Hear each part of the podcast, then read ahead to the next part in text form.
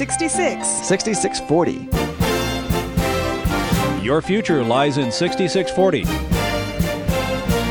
66 books by 40 authors, and yet we now discover it's an integrated message system from outside our time domain.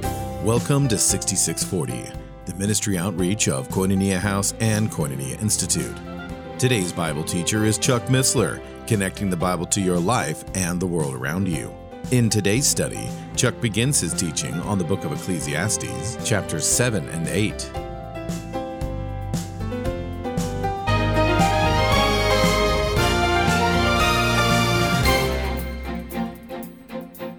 Okay, we are in Ecclesiastes, session 5, which is going to review chapters 7 and 8 of the book of Ecclesiastes. We're going to talk a little bit about wisdom and also wickedness. As you know, it's obviously, I put this up front just to remind us it's Hebrew. We're subject to a translation. And the theme of the book, of course, is vanity of vanities. All is vanity. That's both the opening and the closing thoughts, but there's much between. The word kohaleth is the Hebrew, which really means the assembler, the one that gathers an assembly, or the preacher, if you will.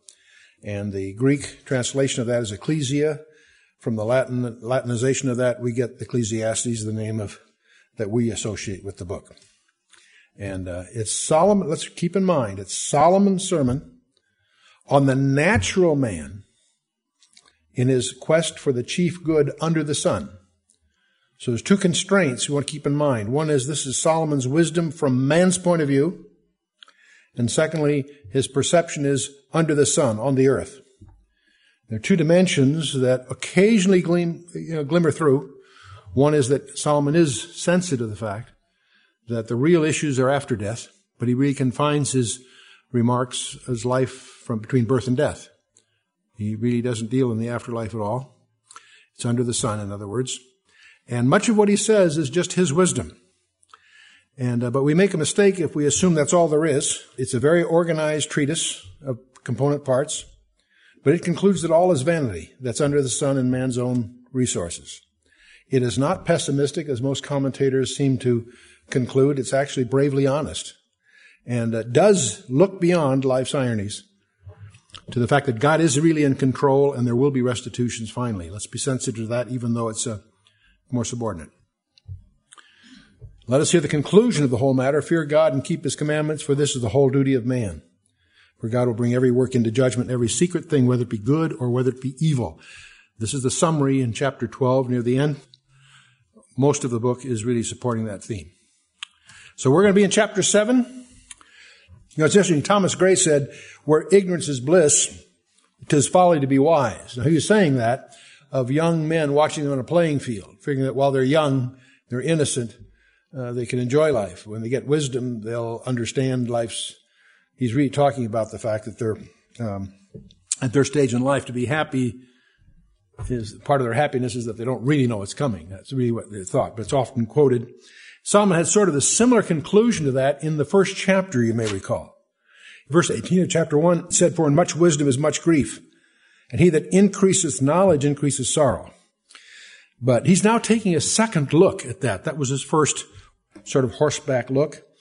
And he's now going to discuss the role of wisdom in life. The word wisdom is going to occur 14 times in these two chapters. I think that's interesting. It's a multiple of seven and complete. He does conclude that although wisdom uh, can't explain all of life's mysteries, he does make at least, uh, wisdom does make three positive contributions to our life. So he's not disparaging and he's going to talk about its, its limitations. Wisdom, first of, his three arguments, first, it can make life better. Wisdom can make life better. That may, that seems in contradiction to what he originally said opening up. But, and by the way, the word better is a very key word. It's 11 times in this uh, chapter. A good name is better than precious ointment, and the day of death than the day of one's birth. Now you say, wow, what's he talking about here? That's a weird verse. Most of us would rather go to a birthday party than a funeral, wouldn't we? And yet, um, he's really, uh, he would contest that because he would say that uh, sorrow can do more good for the heart uh, than laughter can. That's his argument, in effect. The word heart is going to be four times in these four verses. He was not a morose man, by the way. Let's keep that in mind. He's the guy that wrote the book of Proverbs, Proverbs 15 and 17. And he also wrote the Song of Solomon. So don't assume that he's just a gloomy guy. And he points out in his other writings that laughter can be like medicine. Uh, and, uh, but sorrow is like a nourishing food that strengthens the inner person. It's the best way to summarize, I think. Is he does, you know, he says that there is a time to laugh. Remember chapter three? We talked about that. But he's, what he's really arguing about is a balanced life, and he's pointing out that sorrow can do more for our growth than laughter can. So it seems like a bizarre statement at first. You don't want to generalize the statement from the first part of this verse. A good name is better than precious ointment. And uh, in other words, a good reputation is sort of like fragrance. And by the way, there's a play on words in this. Uh, the uh, the word name is shem in the Hebrew, and the word for ointment, precious ointment, is shemem. He will use the same image in chapter 10, and he used the same image in Solomon, the opening of the book of uh, Song of Solomon. Now, he's not contrasting birth and death. He's contrasting the day of birth and the day of death. And he's re- suggesting those are two, those are boundary days in our life. They're significant days because the day we are born is when we're given our name. And the day that we die is when our name has been earned, whatever it is. It takes its complexion uh, as to how we've lived the life between those two events. If a person dies with a, uh, a good name, his reputation is sealed then, in effect, at death, and the family doesn't have to worry. So in that sense, the, the day of death is resolved. Uh, what person, you know, the person's reputation has been settled. Now, Solomon's assuming there's no hidden scandals, in effect, in, in his thing. There's an old expression that uh, every person has three names. One his father and mother gave him, the others, the other one, what people call him, and finally, the one he acquires for himself. That is when he dies, how people remember him. Proverbs 10 and Proverbs 22 carry the idea that the memory of the just is blessed, but the name of the wicked shall rot. Our reputation's endure. Remember Mary of Bethany? She uh, anointed the Lord with expensive ointment. Jesus said that her name would be honored throughout the world. And of course it is. We all recall that. On the other hand, there's a guy by the name of Judas who sold the Lord into the hands of his enemies. When he was born, he was given a good name. The name Judah means praise. It's the name of the tribe, the royal tribe. But by the time he died, his name has become an idiom of infamy and shame. So, so Solomon's context here is one, see, the context of the verse comes from the first part. A good name is better than precious ointment and the day of death and the day of one's birth. In other words, you really earn your reputation, not when you're born, but when you die. That's really what in effect he's saying. But he goes on, he says, it is better to go to the house of mourning than to go to the house of feasting. For that is the end of all men, and the living will lay it to his heart. Sorrow is better than laughter, for by the sadness of countenance the heart is made better. So Solomon's really focusing on personal growth and maturity, really, in effect here. And he's advising all the way through this to look death in the eye and to learn from it. He doesn't say to be preoccupied with death, but not to avoid confrontations uh, with the reality of death and take it seriously as we should. Remember Psalm uh, uh, 90, 12. Teach us, Lord, teach us to, rem- to number our days so that we may apply our hearts to wisdom. And that's somewhat the flavor of what, what he's uh, doing here. He's really asking for balance. And by the way, the word for laughter here in verse 3 can mean the laughter of derision or scorn, if you will. The heart of the wise is in the house of mourning. The heart of fools is in the house of mirth. He's really, he's really suggesting that there's growth, if you will, in understanding the, the eternal aspects. It's interesting that when people joke about death, it's usually evidence that they're afraid of it and haven't prepared for it. It's a way of running away. But now, uh, from verse 5 on, he's going to talk about how rebuke in the same flavor, he's going to say rebuke is better than praise. And uh, he goes on, it's better to hear the rebuke of the wise than for a man to hear the song of fools. For as the crackling of thorns under a pot, so is the laughter of the fool. This also is vanity. It's interesting, the leaders that I've known, the really good ones, tend to dismiss or take, take with a grain of salt flattery or positive statements. But they listen very carefully to criticisms, or, or they listen very carefully to their detractors more than their supporters, because in a sense, they're more honest. For the crackling of thorns is under a pot, and so is the laughter of fool, and this also is vanity. Now, all the way through here, we're going to try to hit the highlights of what the thoughts that uh, Solomon has, but I also want to highlight something. We're dealing with the translation.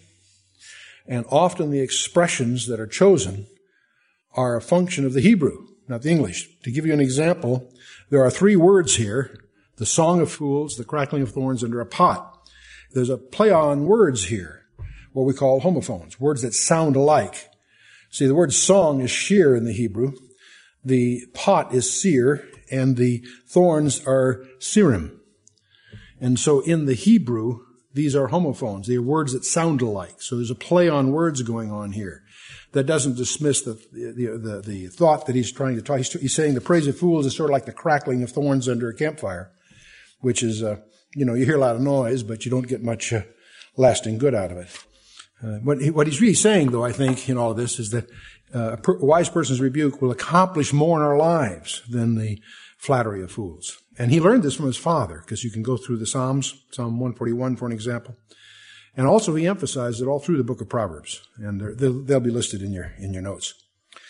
At this point, he goes into, he starts talking about the uh, long haul is better than a shortcut. In other words, he's, good, he's really talking, taking a long view here. He says, surely oppression maketh a wise man mad and a gift destroyeth the heart. Better is the end of a thing than the beginning thereof and the patient in spirit is better than the proud in spirit. Be not hasty in thy spirit to be angry, for angry resteth in the bosom of fools. Part of what he's suggesting here, beware of the shortcuts, the easy way, because they're often very expensive detours that can be actually painful and difficult. You've always heard people say, I don't have time to be in a hurry, or do it right the first time kind of thing. It's the same flavor. In verse 7, he's really saying that he has in mind here that bribery appears to be a quick way to get things done. You know, gift destroyeth the heart. And it only turns a wise man into a fool. In fact, it encourages corruption in the human heart. That's really what he's, uh, the key thought in verse 7. He's suggesting it's better to wait patiently uh, for God's plan rather than get angry and demand your own way. And this is the same, this echoes thoughts that are in the Proverbs 14 and, and 16 and elsewhere. Better is the end of a thing than the beginning thereof. Beginning of sin ends to a terrible end death. But if God's at the beginning of what we do, He will see to it that we reach the end successfully, is, is, the, is the flavor here. Good beginnings usually mean good endings. And we could go through a, a lot of other examples uh, all through the, uh, the uh, scripture. You know, we think of Joseph, who began uh, as a slave but ended up as a sovereign. And uh, how Jesus saved the best wine to last in, in John 2, and we could go on. Now, a Christian believer, of course, can claim Romans 8.28 all the way through this because he knows that God is at work and will accomplish his purposes. Not to be in a rush. The question that occurred to me to sort of throw out is how many of you ask for directions rather than bluff your way through? You know, say not thou, what is the cause of the former days that were better than these? For thou dost not inquire wisely concerning this. You know, this is the old good, the good old days, which is really a combination of a bad memory and a good imagination, okay, according to some. Remember when the foundation was laid for the second temple, the old men wept for the old days. And, uh, but the young men sang because the work had begun in Ezra 3. Now, some people say yesterday is the past, cannot be changed. Tomorrow is not yet come, so make the most of the day. How did the, the Roman poet Horace say? Carpe diem. Seize the day, the now. Uh, yesterday is a memory. Tomorrow is a speculation. The reality is today. It's palpable, tangible. It's an opportunity for which we'll be accountable.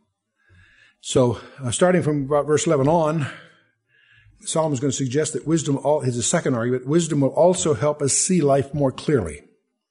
And he's going to argue that maturity requires balance. That's all the way through this thing. And wisdom is good with an inheritance, and by it there is profit to them that see the sun. For wisdom is a defense, and money is a defense. But the excellency of knowledge is that wisdom giveth life to them that have it. Now, the word defense, by the way, in the Hebrew, same word as the word shadow. So uh, it gives this thing a little more uh, uh, softer complexion. Wisdom is better than a generous inheritance, he's suggesting. Money loses its value, but wisdom can't be stolen, keeps its value, can't be lost, unless we become fools and abandon it completely. How they always say, give a man a fish and you feed him for a day give, teach them to fish, and you fed them for life. The concept of wisdom is, is, is another way of expressing it. It's been suggested that he, the person that has wealth but lacks wisdom will only waste his fortune, but the person that has wisdom will know how to get and use his wealth. And uh, another echo that you've often heard the expression uh, second generation money. How the sons of rich people tend to go through it pretty quickly or end up in trouble. Verse 13, consider the work of God, for who can make that straight which he hath made crooked? In other words, part of it to realize our limitations. God has his way.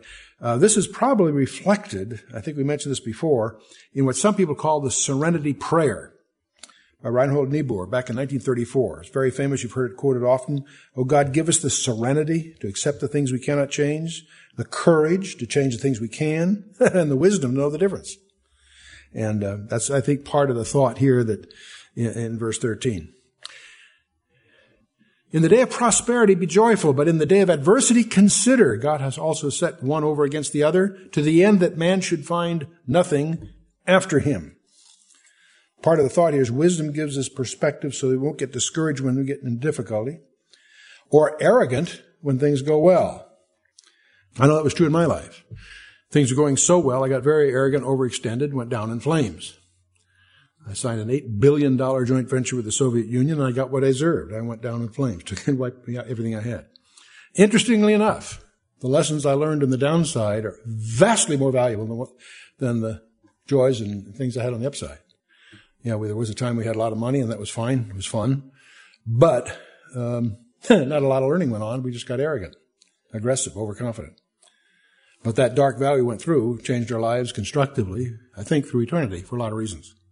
And uh, so I think it exemplifies this. And Job reminded his wife of all of this when he, she told she told him to curse God and die during their dark days. He says, "What shall we receive good at the hand of God and shall not receive evil?" In chapter two of Job. And uh, you know earlier he said, "The Lord take, gives, the Lord taketh away. Blessed be the name of the Lord." And so the Lord balances the blessings in our hands with the burdens on our backs. That keeps us steady. And as we yield to Him, he can even turn the burdens into blessings. He certainly has in our life. It was interesting in the whole book of Job. Job's friends were completely wrong. They had good arguments, but they were invalid. They were trying to use an old road map to guide him on a new journey. And the map just didn't fit. So you need to dig into that or review your notes on Job if you like. See, no matter how much we experience, no matter how many books we read, no matter how many courses we take, we still just walk by faith. But let's go on. All things have I seen in the days of my vanity. There's a just man that perisheth in his righteousness, and there's a wicked man that prolongeth his life in his wickedness. That's disturbing. That's, that's one of the basic dilemmas in life, is that uh, why do the righteous suffer, and why do the wicked prosper? The good die young, and the wicked seem to keep going. It's interesting that uh, God did promise Israel to bless Israel in the land if they obeyed his laws, but he, he hasn't given those promises today under the new covenant. Francis Bacon pointed this out. Prosperity is the blessing of the Old Testament. Adversity is the blessing of the New. And that may sound strange, but you can carry that through. Take, take a look at it. And uh, it's interesting. The Lord's opening words in the Sermon on the Mount were not, you know, blessed are the rich in substance. No, no. Blessed are the poor in spirit. And so on. Another aspect of this is the wicked appear to prosper only if you take the short view of things. It's been said some time ago, and I, think it's very provocative. You can prove anything if your scope is narrow enough. If you take the long view, that punctures this issue of the wicked prospering. And that was the lesson that Asaph recorded in Psalm 73. It's something that Paul reinforces in Romans 8 and 2 Corinthians 4. Matthew 6, they have their reward. That's all they'll ever get kind of thing. And uh, they may gain the whole world, but they lose their own souls. You all know those verses. We don't have to beat that to death. Let's go on to verse 16. Be not righteous over much, neither make thyself over wise. Why shouldest thou destroy thyself? Be not over much wicked, be, neither be thou foolish. Why shouldest thou die before your time? Uh, verses 16, 17, 18 have been misunderstood by a lot that say that Solomon was simply teaching moderation in everyday life. Don't be too righteous, don't be too great a sinner. Play it safe. That's not what he's saying at all. See, in the Hebrew text, the verbs, especially in verse 16, carry the idea of reflexive action. See, what he's really saying, don't be, don't claim to be righteous and don't claim to be wise. In other words, what he's warning them against is self-righteousness and pride that comes when we think we've arrived spiritually and as if we know it all. And he will make clear in verse 20 forthcoming that there are no righteous people. So he can't be referring to true righteousness. He's really talking about self-righteousness or claimed righteousness. And he's condemning self-righteousness of the hypocrite, the false wisdom of the proud, and uh, he warned that these sins lead to destruction and death. And uh, verse 18, it is good that thou shouldest take hold of this. Yea, and from this withdraw not thine hand, for he that feareth God shall come forth of them all. Notice here, this is one of these places where you realize that Solomon, contrary to the way he starts this thing, isn't limiting himself to this life. He's, he's recognizing it gets its real perspective out from under the sun and beyond the point of death. And this is one of the places that you realize his scope is larger than it would seem on the, on the face of things. So the fear of the Lord is the beginning of wisdom, Solomon tells us in Proverbs 9 verse 10, very key verse. Verse 19, wisdom strengthened the wise more than ten men which are in the city. and uh, the wise person, of course, doesn't fear anybody because if he fears the Lord, he has no reason to fear anything else. And that's also hammered in Psalm 112. He walks with the Lord and thus he has the adequacy to meet anything that comes. All the changes, all the challenges of life, including war including major catastrophes. Verse 20, For there is not a just man on the earth that doeth good and sinneth not. Here's Solomon summarizing Romans 3.